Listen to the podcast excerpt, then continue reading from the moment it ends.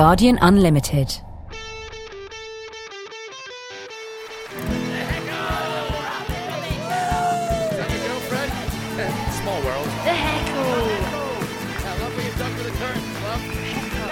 The heckle. I love when you duck to the curtain, love. The heckle. Hello. Hello, I'm Brian Logan. And I'm Lucy Porter. And welcome to The Heckle, coming to you today from the Guardian's teeming techno hub in Edinburgh. And here with us to talk through week two of the festival are the comedians Robin Ince and Richard Herring. Hello, Robin. Hello. Hello, Richard. Hello, how are you doing? Good. And we're also joined by the Guardian's Maxie Szalwinska. Bearing up, Maxie? Indeed, thank you.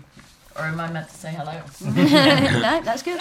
So on today's bumper half hour heckle, we'll look at what happens when comedians turn their hands to theatre. We'll hear the story of the fringe venue that never was. We'll come up with our own if.comedy shortlist ahead of the official announcement next week. And I'll play golf. Woohoo!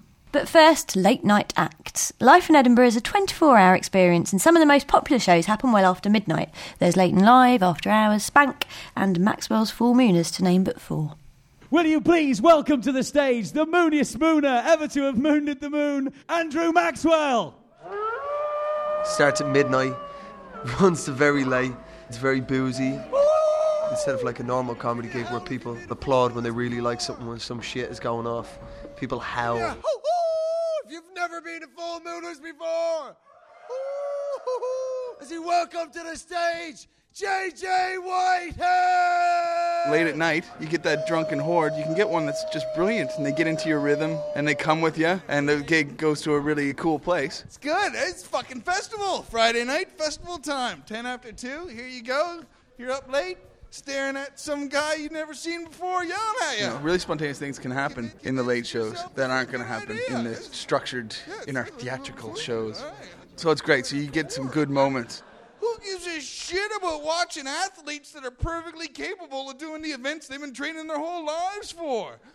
I don't care, man. Ooh, look at me. I'm fit as fuck and I throw a javelin for miles. I don't give a shit. Because the fact is, in our shows, the same thing's happening pretty much every night. We might be a little bit flexible and improvise a bit, and so there's some spontaneous moments. But late at night, there's proper moments that everybody will talk about. Like, do you remember that time when such and such pulled his pants down, or whatever? Tripping over each other, slipping and puke. That's what we want, isn't it? We got it? guys who, who are almost stylized, who one-liners, guys that tell sort of body, tales, guys who are part character. You know, everybody can fucking storm, but you just got to bring it. Feet, stop your fucking feet! Stop your fucking feet! I think I just sized up the room, looked at the stage, then went backstage. And the cool thing is, of course, being on a bill with your buddy. I'm good friends with Maxwell. So we just hung out backstage and loosen up. And by the time you've, loo- if you've been able to loosen up before you go on stage, then you can feel comfortable and at home right away. People still hear me say Edinburgh for the month and they go, oh, rains a lot up there. Your country's fucking underwater right now. You need to live in the moment. You need to be able to release yourself from any shackles of ego or worries of pomposity and just live completely and purely in the moment. You're the joke. You're the joke. You get up on stage, you want to make people laugh, you're the fucking joke. You know? So, Richard, Robin, have you got experience of these late night bear pits? Um, late and live, I've done. I haven't done full mooners. In fact, late and live when I was in the Oxford Revue in 1988, we were uh, booked to play late and live. This isn't And it end well, is and it? it nearly uh, destroyed my entire. In fact, it's like it hung over my entire career. In fact, actually, that gig, I didn't really understand what late and live was. I don't think. What were you doing, like sketches? We tried to do sketches, yeah, without microphones. I mean, we were insane, um, and we got really booed off. But then we had been booked twice, and they were shouting at us for being posh and stuff. And then we'd been booked twice, and we had to come do the second one because they were paying us ten pounds each. So, so we came to do the second one and actually did a kind of. I did, I did, well, I did an awful thing with Ben Moor.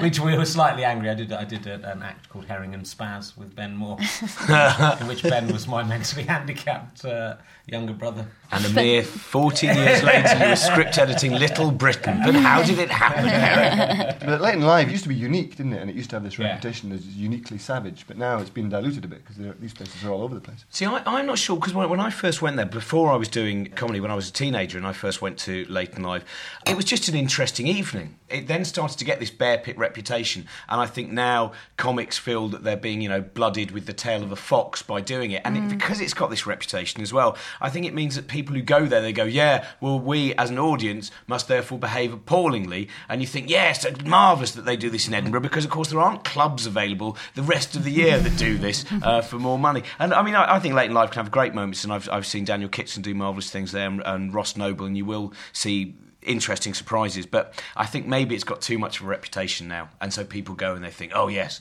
it'll be a horror, and sometimes it's just quite bland as well. I do Spank, which can be all right. Spank was actually great. I, I've normally quite enjoyed doing that, and, and I think there are. Uh, it depends on what kind of drunks you're getting, because you can get the drunks who are what you would call fringe drunks, who actually they like. it- It's in much the same way as last year I did a, a late night show called Dirty Book Club, which was a version of the show that I do called Book Club, but with ruder books and weirder things. And we got what I would call a kind of drunken librarian and goth crowd, uh, which was great fun to play to. And Spank, when it was first going, uh, that's actually where the book club even came out of. Was you could go there and just experiment, and do anything you want. You didn't have to go up there and do stand up. I think a lot of these late night shows now are just late night stand up shows. I think the book club's an experimental kind of place. Political Animals is sort of late night one where I did Political Animal early on, and they were just. It's really rare to have a late night audience that kind of you'd say something clever and they're kind of applauding. They were almost a bit too, a bit too sort of intellectual, and actually they missed the point of sometimes when you were taking the piss and they were applauding some point you were making, and you were actually just about to go on to subvert it. But um, yeah, a very Guardian reading audience. Uh, they're probably listening now. Hello. You do, you do get lots of late night burlesque and cabaret these days. Perhaps the, the way to really experiment now is for comedians to put on a feather boa and start. Just the, the full string of pearls, which I, I saw is quite. Actually, the, the burlesque thing is amazing. It is such a boom now, isn't it? But you, you have to choose your burlesque well because there are some fantastic, you know, really people who know the whole history of burlesque and they're, and they're also great performers. And then sometimes you just go and see some embarrassed students in their pants Yes. and think, this doesn't look very much like burlesque to me. Yes. Still sounds all right to me. Naked students looking embarrassed in their pants.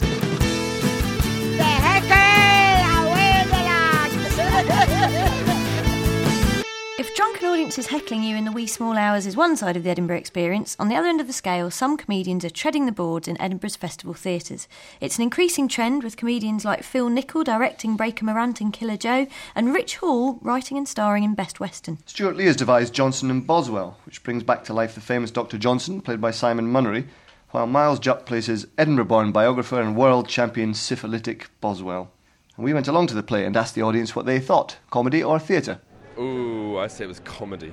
That was a comedy. Very funny theatre. I don't see a distinction between the two. Did it work? For me, it did. I thought it was quite brilliant. I thought it was thought provoking and it was hilarious and uh, very entertaining. Hit.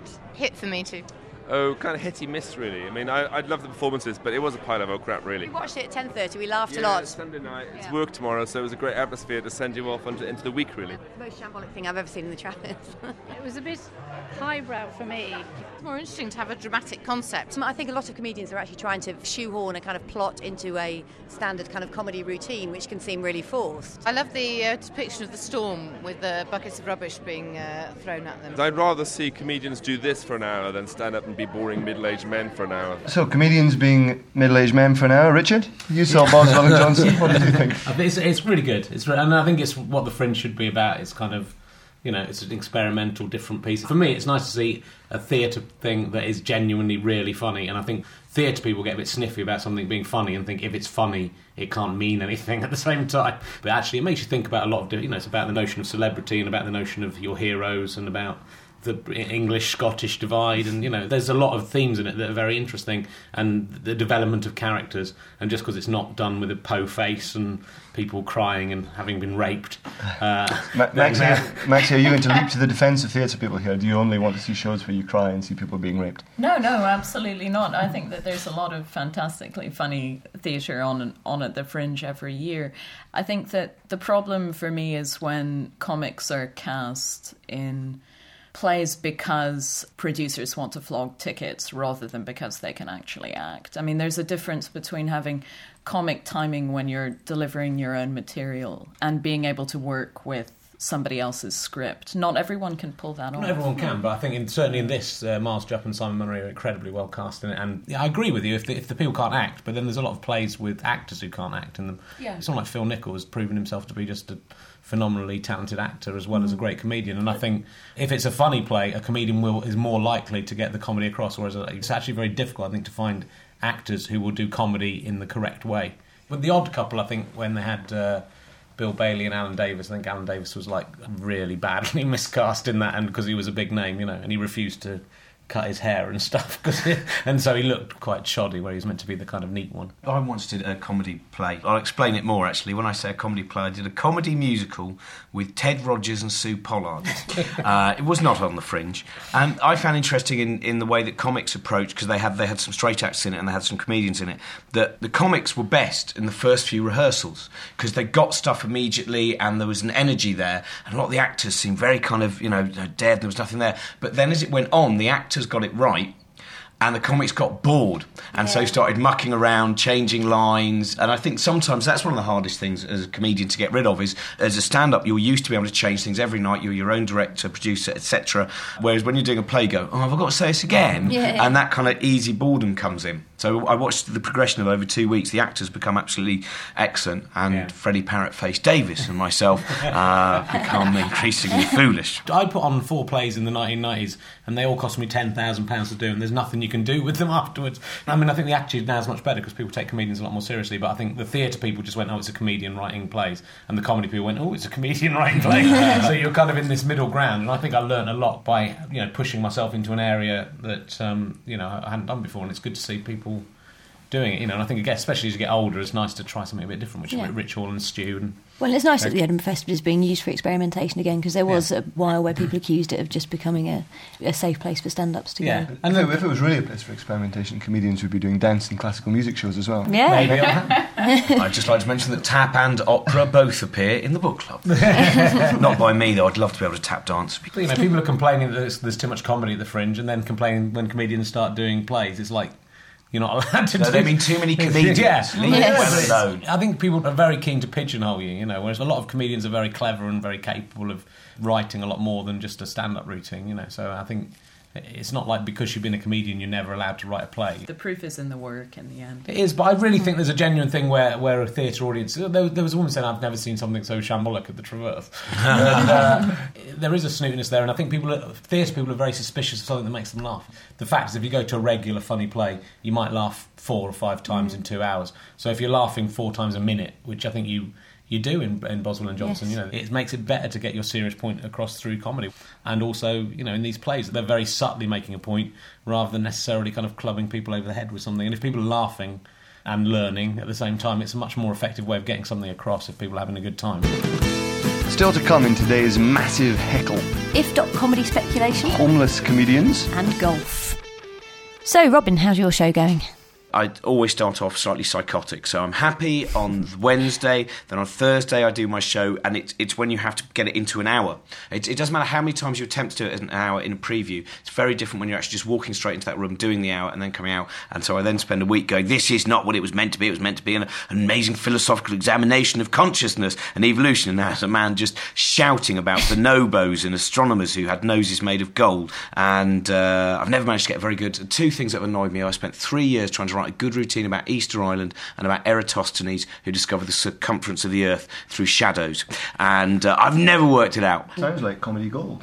Well, that's Easter Island and Eratosthenes. Honestly, it really is. When you see Carl Sagan talking about it, it's magical. That's the one thing I'd like if I can gain anything out of this show. If 12 people who came to the show went and bought a Carl Sagan book, I'd be reasonably happy. It's a nice modest aim for the festival, isn't Yeah, it? I think for it's the good to have those sort of, you know, that's the, the aim of the festival. Is like for mine, it's just getting people to go and build dens in their homes and stuff like that. So, Have you, but- got a, have you got a similarly homely and lovable aim for your Edinburgh Really, I haven't really got any aim other than to just do the show and, And pull chicks. People laugh. Yeah, that'd be nice. as well. Students in their pants, embarrassed. It's my bedroom in the morning. Uh, I'm um, hoping I- that our conversation about burlesque stays in because Yeah. if the burlesque conversation gets cut out, Then it students sends in us their pants. students in their pants in Rich Sam's bedroom. But you know, the shows. It's, I'm, I'm, I'm really enjoying just coming up to Edinburgh and and doing something I want to do and, and actually not caring so much. And it's my 20th anniversary, it's my 16th Fringe, you know, and I think, like you, I used to get really wound up, and I still do a, a very occasionally get a little bit wound up by some stupid thing. The heckle! Next week, nominations will be announced for the if.comedy Awards, formerly known as the Perriers, and we'll see whether the judges have been thinking along the same lines as the reviewers. So our producers, Ben and Fran, have been through the papers.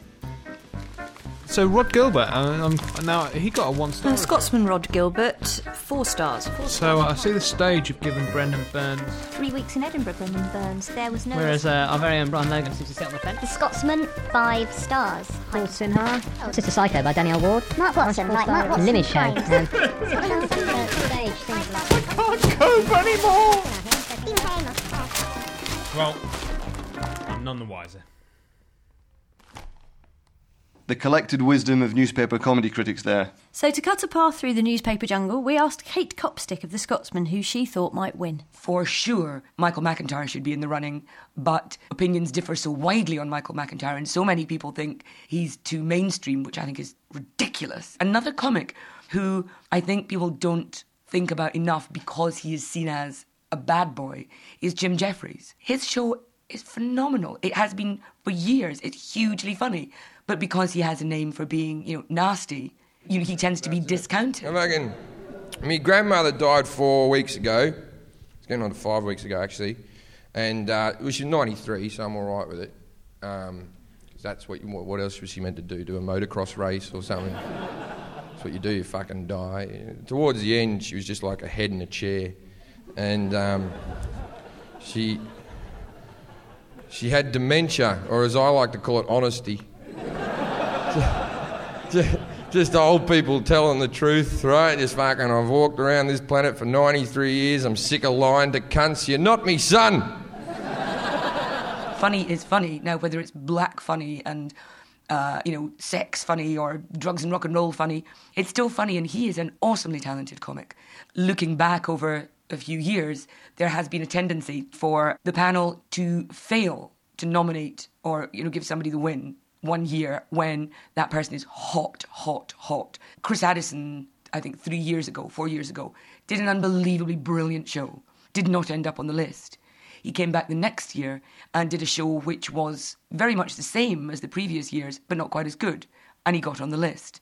Phil Nichol, two years ago, when he did Almost Gay, that was a career topping show, and he didn't make the list.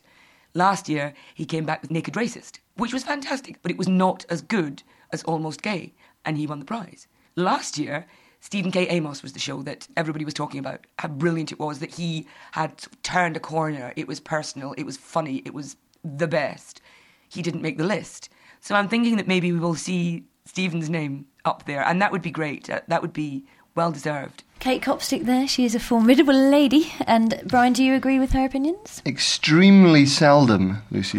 and in this instance, really not much at all. Okay, what do you think then? Ah, right, a rather more challenging question. uh, well, I do think that this is a quite an unusual year. It's the only one I can remember where there isn't one or two acts who are definitely going to be on the shortlist. Uh, I don't think there's any newcomers like Demetri Martin or Kitson or Jackson's Way that everyone knows have made a big splash and that are bound to be recognised. People are saying, oh, Russell Howard, Michael McIntyre, all of whom are good, capable comics, but yeah, the, the heartbeat is not quickening at the prospect. Do you have any interest in it? I don't really like it, but it's partly because I've never ever been nominated for it. Uh, but also, I, I think it sort of spoils the fringe a bit to have a competition, and it means that a lot of comedians go away feeling they've failed. But then why don't we as comedians all just decide not to play and just say, actually, don't. I think it's because I mean it'd be great if that happened. And what I really hope is that Stewart Lee wins the Spirit of the Fringe and goes on and goes, but the Spirit of the Fringe would surely not be to have awards. So, so, you know, and says we should all go, let's all leave. If anyone could lead a revolution, Yeah. then. but you know, but then it would be, then it would be so churlish to do that because then the you know the thing is everywhere. It's it, it's sort of one of those things where it's like being uh, rich and poor. You know, poor people put up with rich people because in the back of their mind they think But one day I might be a billionaire, so I'm not going to smash this system down because I might. So you know, even though most of those people in that room will have no chance of ever getting nominated, they don't want to cause a fuss. And, you know, and I'll be there and I'll be drinking their free cocktails and getting drunk and shouting Perrier every time they say if.com. Yeah, I think that is Jam the- to students, what do your pants look like? I must know, I must know. It must be hard for them to sit in there. So many shows. It must be Well, yeah, how can you judge? I mean, that's the thing, isn't it? It's whether you- you're a critic, a comedian, or, or a judge. What other time in your existence do you go and watch seven comedy shows in a row in a day? Because no longer do you need to laugh anyway. You've already had the benefit of the laughter by two in the afternoon. Well, there are lots of acts up here hoping to be spotted and get onto the shortlist, but there are some for whom it seemed the festival was over before it had even begun, when their venue, snappily named Just the Tonic at the Caves, was cancelled two weeks before the festival began. Producer Ben Walker went to meet Stephen Carlin, one of the acts who was rehoused, to find out the full story.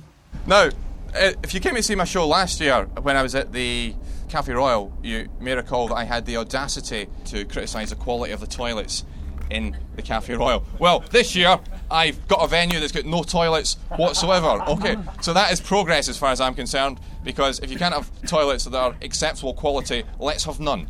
Stephen Carlin, we're standing now outside what was going to be your venue.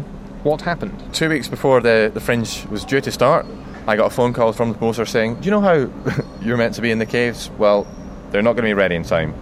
We're going to have to build a new venue on the site of the old gilded balloon that burnt down, temporary venue using tents and uh, raised artificial platforms and scaffolding. There was a slight moment of uh, uh, panic when I seen the venue at first because it wasn't ready. Um, even two days before the festivals, but it was it was literally a building site.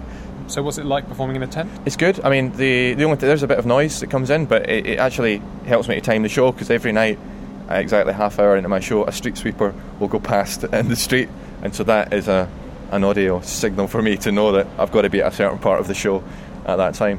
Thank you very much. Let's go and have a look at the new venue now. Yep. So I'm now with Tamsin from the promoters Good Sense of Humour. Yes. You guys had quite a hand in turning this into a venue. Yeah, well, the initial renovation was done by Daryl Martin from Just the Tonic. Um, it's the old Gilded Balloon fire site, so it literally is a building site, although rather a striking one with the old architectural features of the arches at the front still there. So Daryl organised the two marquees to basically save all of the shows which were homeless. And then at the last minute, we thought it needed a little bit of extra titivation, so we came in and we painted up the walls and we added fairy lights. And then we did a little bit of Banksy style graffiti artwork on the arches. I think it has a certain sort of post apocalyptic charm, um, but the fairy lights, you know, bring wonder and magic to any venue, I think.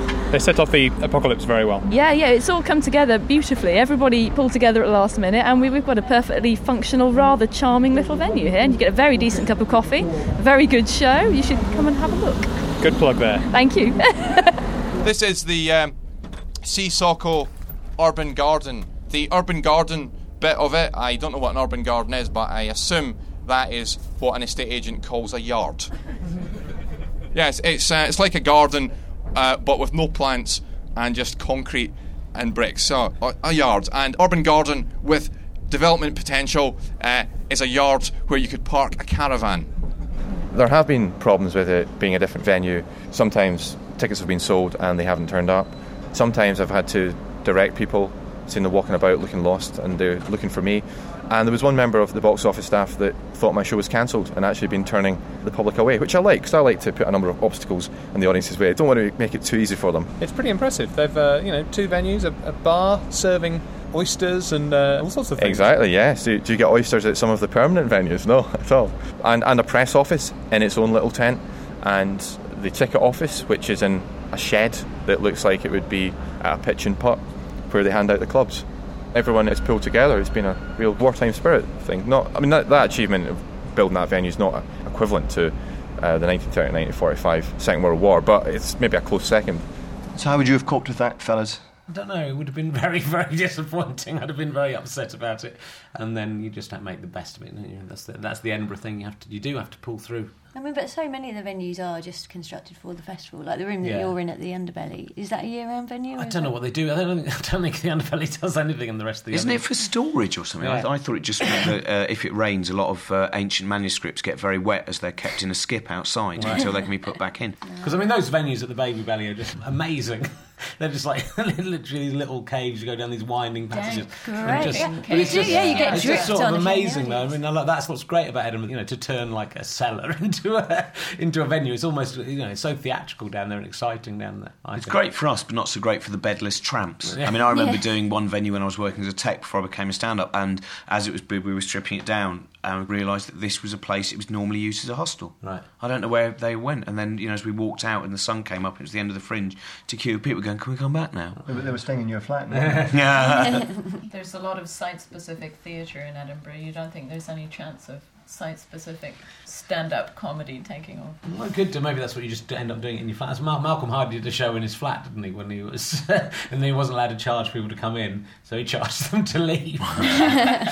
so he kind of managed to get around the laws. As critics, do you find that the venue makes a difference to your reviews? Do you factor it in? We should maybe have more venue reviews, where, as well as reviewing the show, you then go, it seems quite preposterous to charge someone £12 to come into a room where the comedian's sweating within the first three minutes and it's dripping off him and we're all sweating and feeling woozy.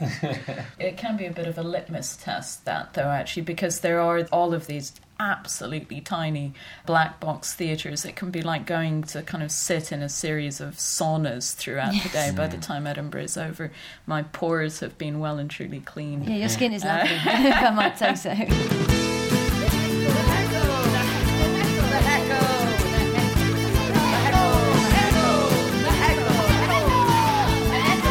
And now, at last, it's time for the golf.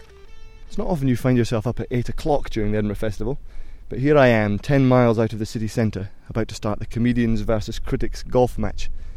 I'm paired today with the stand up Miles Jupp. We're at the first tee, and the grudge match is about to commence. Right, who's it? Is it me? It's you. Mm, yeah, absolutely. It was an extremely good start. I'm very pleased. The first tee is a real possibility for self immolation and humiliation, but I've pulled it off with a frankly spectacular shot. Miles is about to take his shot, leaning over the ball. A lot of pressure. Miles. Any thoughts on this contest? I'm not a leading contender. Uh, you seem to be hitting it quite straight, quite full. I think probably uh, probably Brian Logan's uh, aiming for a, yet another victory. I think Miles is hustling. Bus ride was a testy affair as comedians and critics sounded one another out cautiously, like wild beasts sniffing each other's bottoms. Had I given anyone an embarrassingly bad review? Had anyone been given an embarrassingly bad review by me? Well, you're out of bounds. pointless game this is. Don't really have time for the sort of over exuberant celebrations that Mr. Logan's throwing in. I feel this is a bit like the hare and the tortoise. I've started out the traps with big ears and gay abandon, but Miles on the other side of the fairway is tortoise-like and so far producing the results. So, in your experience of comedians, is there a strong mutual antagonism, or is there a, is there any mutual respect whatsoever? I think uh, comedians and critics come to Edinburgh to do exactly the same thing, which is to sort of make a name for themselves and at some point write or deliver something that's memorable in some way that people might sort of notice and talk about. So they're basically playing the same game, but pretending not to, I suppose. Oh, yeah. Yeah, that is exactly exactly where we meant it to go. Right, here we are on the uh, 18th green. We just finished the golf match, and I'm very pleased to report that I've shown Miles Jupp who's boss. Miles, how do you feel about your crushing defeat? I feel beaten. Uh, I am beaten. Uh, I, don't, I don't feel good about it, to be honest, but um, that's all right. I'll live to fight another day. Do you think in any way today's match has, has proven something about uh, criticism and its superiority to comedy as an art form?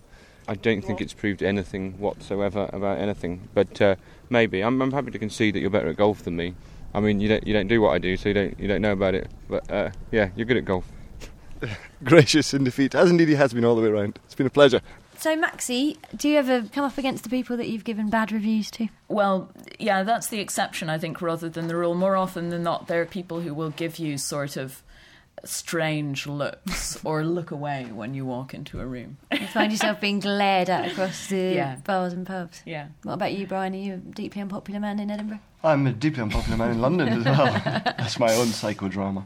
You certainly do bang into them quite a lot in Edinburgh, there's no two ways about that. But I think it's a pretty good discipline when you write reviews of people's shows to never write something that you wouldn't be able to say to their Say face. to them, yeah, in person. And absolutely. Edinburgh puts that to the test. If you think you're doing that and not, then you'll soon find out about it in Edinburgh. And you just have to hope that people are happy to take you at face value and have a talk about it, or, or tell you to piss off if they don't want to have a talk about it. But you know, I can handle that if they can. Yeah, I've never actually uh, punched a critic. I've slept with one. I went out with That's one. a way to punish him. Good God, what terrible Student review is she newspaper? giving you? No, it's uh, the Observer comedy critic. How many stars did you give her? How many stars did she give me? Especially the. They don't give stars in the Observer. So no tension between you and the press, then you kind No, of no, it's good. I felt like a sort of Romeo and Juliet betrayal of uh, my craft to cross over that boundary. I mean, you made great comic hay out of the fact that in 2005, was it, the Telegraph Yes. critic said you were the worst I comedy got the show worst, you'd com- worst comedy experience of the year. Yeah, it was actually quite uh, a compliment that they, at the end of the year. If it happened in Edinburgh, I think it would have actually probably destroyed me because it was you know I was doing my first stand-up show and you know and, and I can't imagine that a comedy critic could see that show and go that was the worst thing in the world of comedy that's happened in this entire and the fact that the guy remembered six months later and the fact it was the Daily Telegraph made it you know actually an easier pill to swallow. And it's the only thing I've ever really won so you know so I didn't want to I didn't want to just sweep under the carpet. I'd won an award Well, before I end up getting clobbered by our two guests today, perhaps it's time to move on. That's the end, in any way, of today's extended heckle, which has been presented by me, Brian Logan. And by me, Lucy Porter. Our guests today were Robin Ince, Richard Herring, Maxie Szalwinska, and the production team is Andy Dixon, Pascal Wyse, and Nell Bowes. The music's by the Des Moines Riot, and the shows are produced by Ben Walker and Francesca Panetta. Until Monday, bye bye. Guardian Unlimited.